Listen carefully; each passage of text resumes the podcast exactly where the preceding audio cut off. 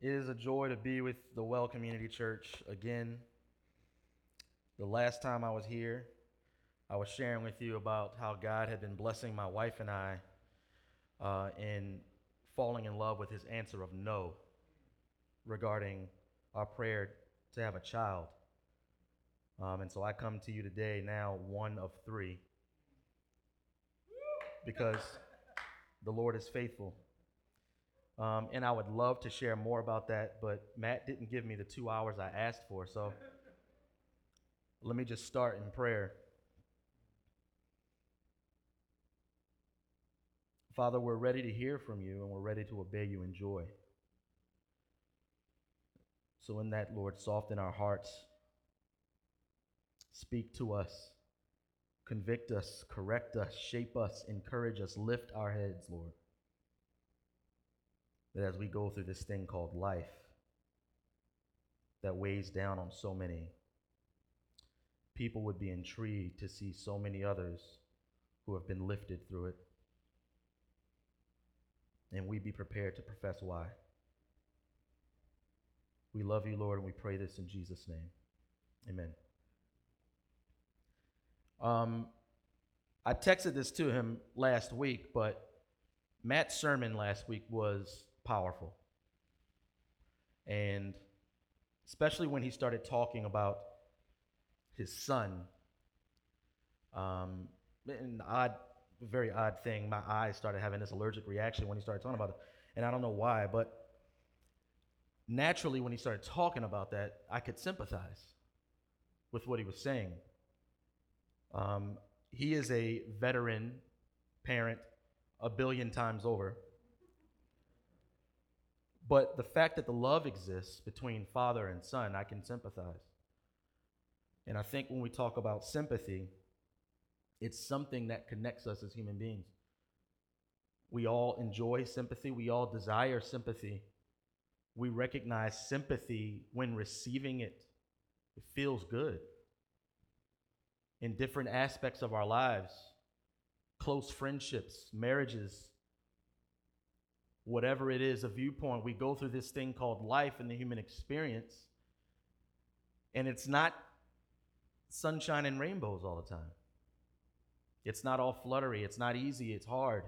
You get beat up in major ways, in minor ways, no matter what it is a minor scrape or organ deficiency, it doesn't matter when you're telling someone about your struggle, when you're telling someone about the trial and suffering, there's something you desire from them. And oftentimes, the response you get is deliverance. They, they're immediately giving you the answers for deliverance. And the first thing you're seeking for at that point is just the sympathy. You're seeking for these two words of, I know, or I'm sorry. Man. That's hard. Close friendships or marriages, maybe you've been on the receiving end or the giving end of coming to this person and telling them about this thing, either major or minor, that just happened to you. Let me tell you about how my day was at work, or let me tell you about this person that did this thing to me. All this stuff that happened in this major way, this is how it broke me, or this is how it left me feeling. And then they immediately greet you with the deliverance, and you're just waiting for them to say, oh, man, I know. When you pour out your heart to them about how it made you feel, how it left you, how it left you feeling, why you're sad, why you're frustrated, why you're angry. And they respond, I know. It's the same desire that I think contributes to the fragmentation we see in the country regarding politics, echo chambers. People are looking to be in the groups where they're going to receive the I know. Because there's so many different scars on people, and everyone has answers for deliverance and no sympathy. But then there's a kind of a downfall in that regarding our human condition. And that because we lack the I know, because we lack the sympathy that we're looking for, we become addicted to chasing it. And we neglect the fact that we actually need deliverance. And so I've had conversations with some people who actually, the, for the first time, they've had this conversation. They've talked, they pulled their heart out. They've, they've shared about how they've been scarred, about how they've been beaten and bruised in different ways. And then they receive an I know, and it's like, oh, it feels so good. And then three years down the line, they're still trying to seek that out not taking ownership or not wanting to look at responsibility on what needs to be done on their end, how deliverance comes. Because they're thirsting for the I know time after time after time after time, over and over again. And this happens because ultimately, you'll never receive the great I know from another human being. And I don't think sympathy is the only thing that we should seek. We should seek deliverance, and Jesus is the one who offers both. He is the great I am, the great high priest. Therefore, the great I know is who he is. And in this passage in Hebrews, I think it's very it's structured pretty simple that Jesus is the great high priest. Deal with it. Then he gives a logical argument on why he's better than the other high priests or any other priest who may have come immediately or even down the line afterwards. And then he shares, or I'll share from us from this passage on how we should respond. It's hidden throughout the passage, but I'm going to expound on it a little bit. So let's start with Jesus as the high priest. We have a great high priest who has passed through the heavens, Jesus, the Son of God. The authors of of Hebrews is doing something that's been done before in the scriptures. It happened a lot in the in the Gospels. The main point of the Gospels was to present a story, present an argument for how and why you should see Jesus appropriately and accurately. Matthew is like, hey, he's talking to his readers. You know about the Messiah. Well, guess what? Jesus is that Messiah. Look at the lineage. Mark is saying, hey, you might think that this Messiah is going to come down on this white Trojan horse and trample all his enemies, but I'm telling you, the Messiah actually came to be trampled, that his enemies would become sons and daughters. And then Luke is just in the background saying, hey, this Messiah is pretty historical. He's legit. I've got the receipts. And John is saying that this Messiah who was crucified is not just a special third party sent by Yahweh. He is Yahweh, the beginning and the end, the one true and living God. And all of these woven together, along with the Hebrew scriptures, it begins to reorient the mind of a first century Jew. Reconsidering the very purpose of all the things that they learned about previously, reconsidering the very purpose of the patriarchs, the very purpose of the prophets, the very purpose of the kings and also the very purpose of these priests. They all point to and are culminated in Jesus Christ. And, and, this is the shortest point made in this passage. Jesus is the great high priest. You, you Jewish people, you, you're familiar with the priest and the high priest, yes? Well, Jesus is the culmination of them, the author is telling them. They all point to the finality of his priesthood. And guess what? He's the better one. He goes on to make that argument. And for the sake of time, I'm not going to read through all of the passage there. Hebrews 4, starting with verse 15. We don't have a high priest who's unable to sympathize with our weaknesses,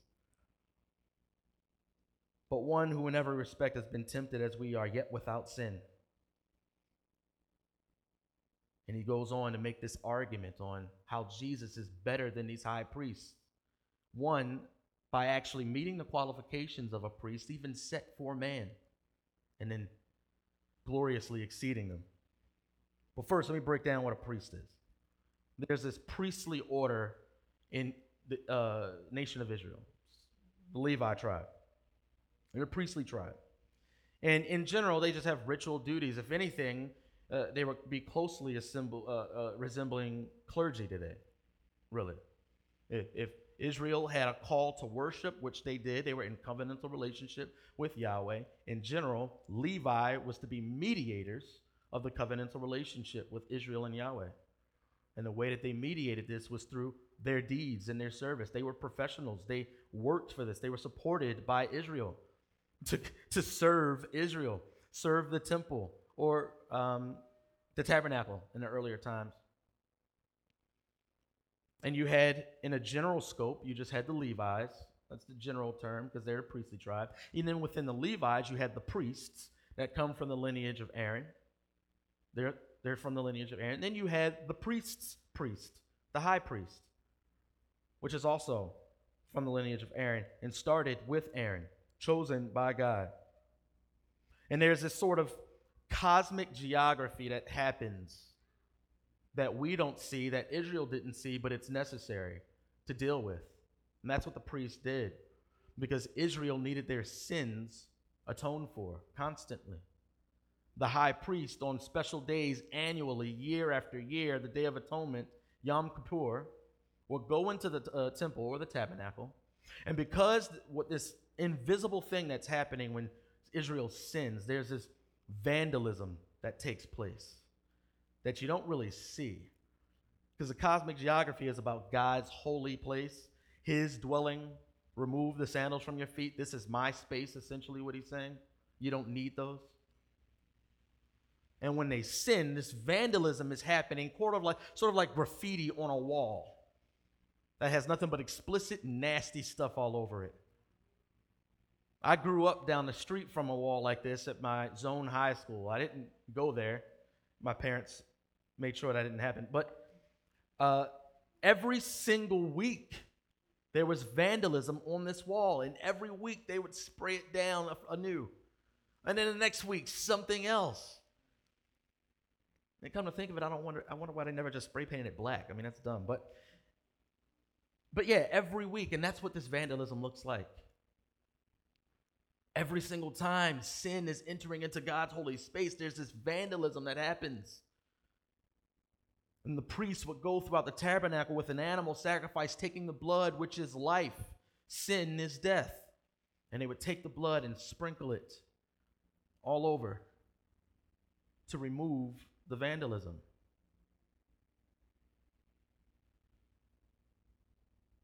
On Yom Kippur, they would take two animals. They would take one, lay the hands on the animal to put all the sins of Israel on this animal and send it out. And then they would take another animal and sacrifice it to atone for Israel's sins. Payment for the sins and sending sin where it actually belongs, not in God's presence. These are the priests. And here's the problem the sacrifice that was made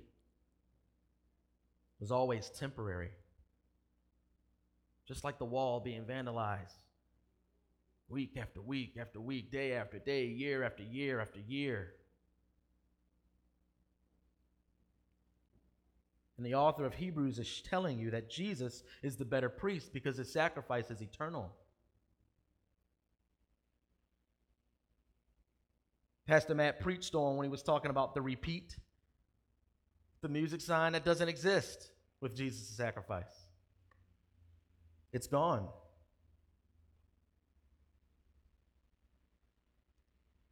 I'm sure, that, maybe not sure, I always wonder that as people are bringing sacrifices, as priests are making sacrifices, and they're recognizing their sinfulness, they got the Ten Commandments, they know that their hearts can't live up to it.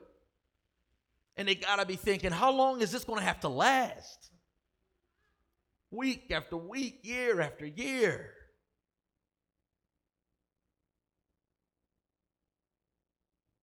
And the answer is that it ends with Christ. He's the perfect priest because he offers the perfect sacrifice. How is it perfect? Well, one, like I said, he fits the original mandate for what a priest should be in the first place. For every high priest chosen among men is appointed to act on behalf of God in relation to God. Hebrews 5 1 through 4. Jesus became man and was chosen from amongst them by God, just as every other priest is. He can deal gently with the ignorant and the wayward, see, see himself as beset with weakness. This is a characteristic of every priest. Every priest who is human is beset with the vulnerability of human flesh. And Jesus, too, who was brought low and wrapped himself in human flesh. In that way, he too was beset with weakness. But here's the difference. Chapter 5, verse 3. This is of general priests. Because of this, he, or the priests, are obligated to offer sacrifice for his own sins, just as he does for those of the people. So the people go to the priest day after day, week after week, year after year on the special year, Yom Kippur. This is for all of Israel now. All of Israel's sins collectively are being uh, atoned for by the high priest, who himself has to offer sacrifices for.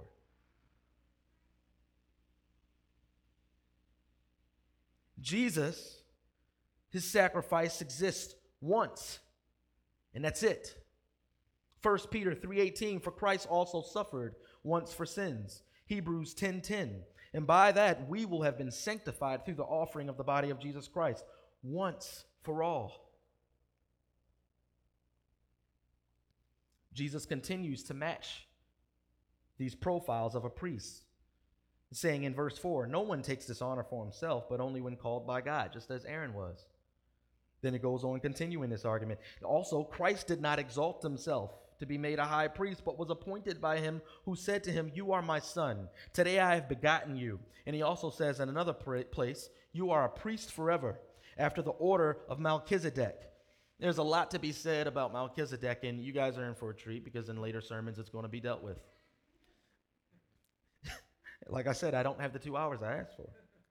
But here's the simple thing one, there's a bridging of the gap for the first century Jew in mind, where it takes Psalm 2, it takes Psalm 110, where it repeats these passages that says, You are my son, I've begotten you, you are a priest forever in the order of Melchizedek, and it bridges the two. It says, Hey, these passages are talking about the same person, and Jesus is it. But then also, it takes and lifts Jesus out of the human category of a priest and says that Jesus ain't from the line of Aaron, though. He's a different priest. Melchizedek is first encountered in Genesis 14. And what I want you to focus on in that is that it is said that he has no beginning, no end. That's the point that's being made about Jesus' priesthood. It's not human in origin.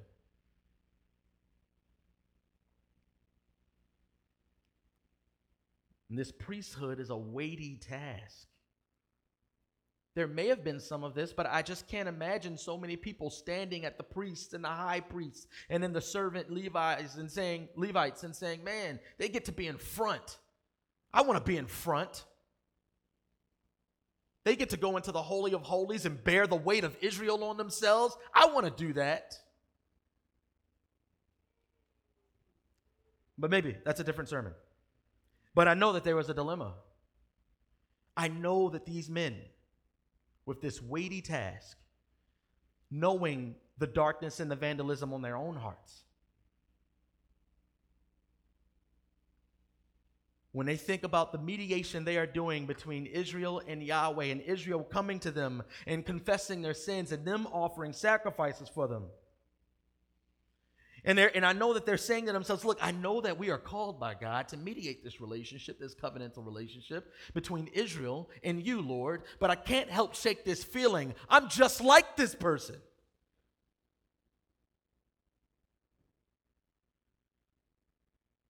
I know there's vandalism over my own heart. And then I can't just tell them, hey, why don't you just go up in the Holy of Holies yourself? You know, you're going to take care of it yourself. I can't have them stand before you, a holy and righteous God, without you declaring them pure to do so. Their response is going to be inevitably, I'm a man and woman of unclean lips. Why am I standing before you?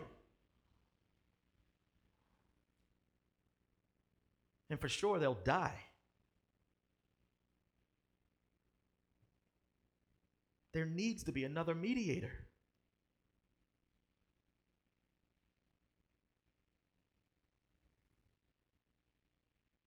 And so now, Since you have this great high priest, go confidently toward his throne of grace.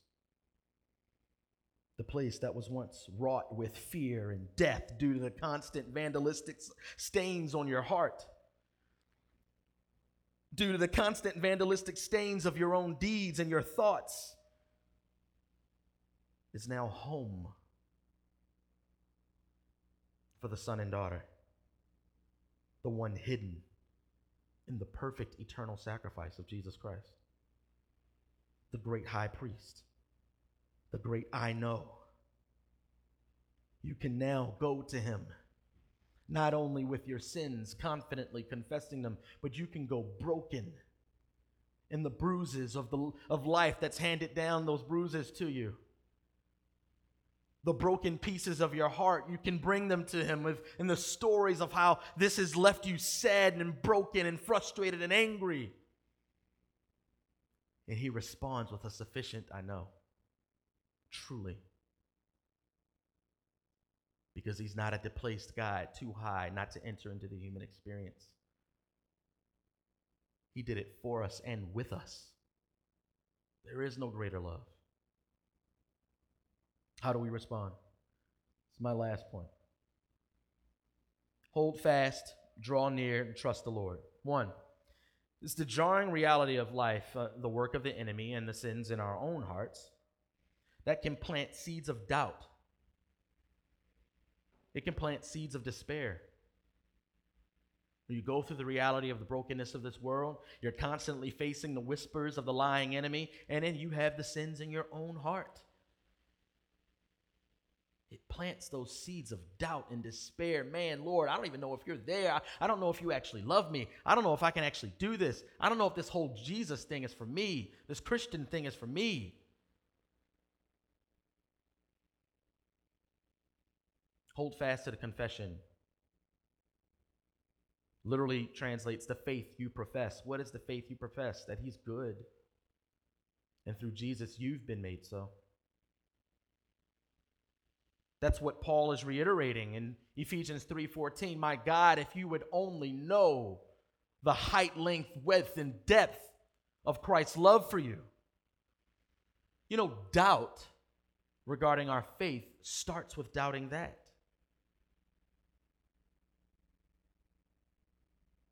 Hold fast, draw near. And drawing near is what strengthens us in our holding fast to the profession. Does the reality of your own sin tire you out? Do you get sick of seeing the results of your vandalism? And maybe you get tired out in different ways where you need to be perfect. If you've been weary over sinfulness of your flesh, or if you've been weary over the fact that you can't be perfect, it isn't because you haven't reached some level of Christian that every Christian needs to reach. It's because you haven't been drawing near. It's because you haven't been drawing to the throne of grace. That in the previous passage tells us that we can freely allow for the scriptures, as Matt says, to cut us to pieces, revealing the truth of who we are. We can confidently do it because it doesn't actually scar us. Jesus took those scars for us. He was truly cut. And so we can go and expose ourselves, our failures, our flaws, lay them at the throne of grace, that we would receive help to walk on this narrow road with wobbly legs. Draw near. Trust the Lord. Going back to the first point that I made, there's a caveat to Jesus being the sufficient I know. When we recognize Jesus as the sufficient I know, we don't draw near to Jesus in the same way that we would draw near to others seeking validation. Uh, not only just seeking sympathy and I know, but in also a you're right. We don't do that. We, we draw near to Jesus because we truly need help. We draw near to him because he truly understands, and we draw near to him because he truly offers deliverance. He's the way, truth, and life, not ours, not our way, truth, and life. It says in Hebrews 5 7, in the days of his flesh, Jesus offered up prayers and supplications with loud cries and tears to him who was able to save him from death, and he was heard because of his reverence. I want you to take a note of this passage, and I want you to think about this. When we think about drawing near to the Lord and we think about crying out to him, offering up prayers and cries, supplication, we think about avoidance, right? There's this storm I see ahead of me, Lord, and look, here's my prayer. Don't let me go through it. Don't let me experience it.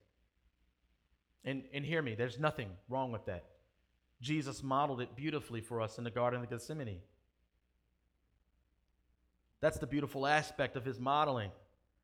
And that he freely went to the Lord, asked him to remove a cup he knew he had to drink. But this is what the author of Hebrews is saying because it gets interesting. It says that as Jesus offered up these prayers and supplications, he was heard because of his reverence. And now if we recollect this, we're thinking, wait, he was heard. Jesus prayed to have the cup removed from him, and then he was strung up on a cross. At, at what point was he heard?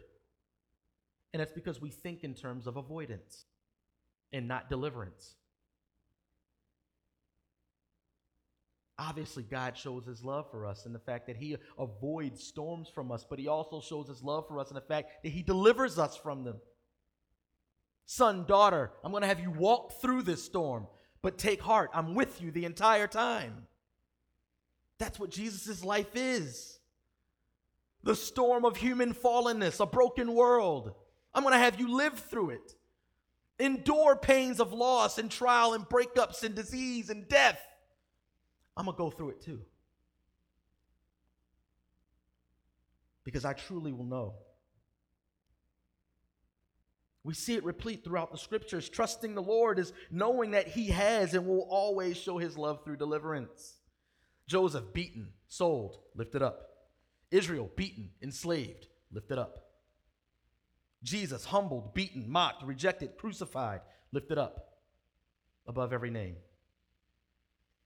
And this is why we can freely live as what Peter calls us a royal priesthood, after the order of our great high priest.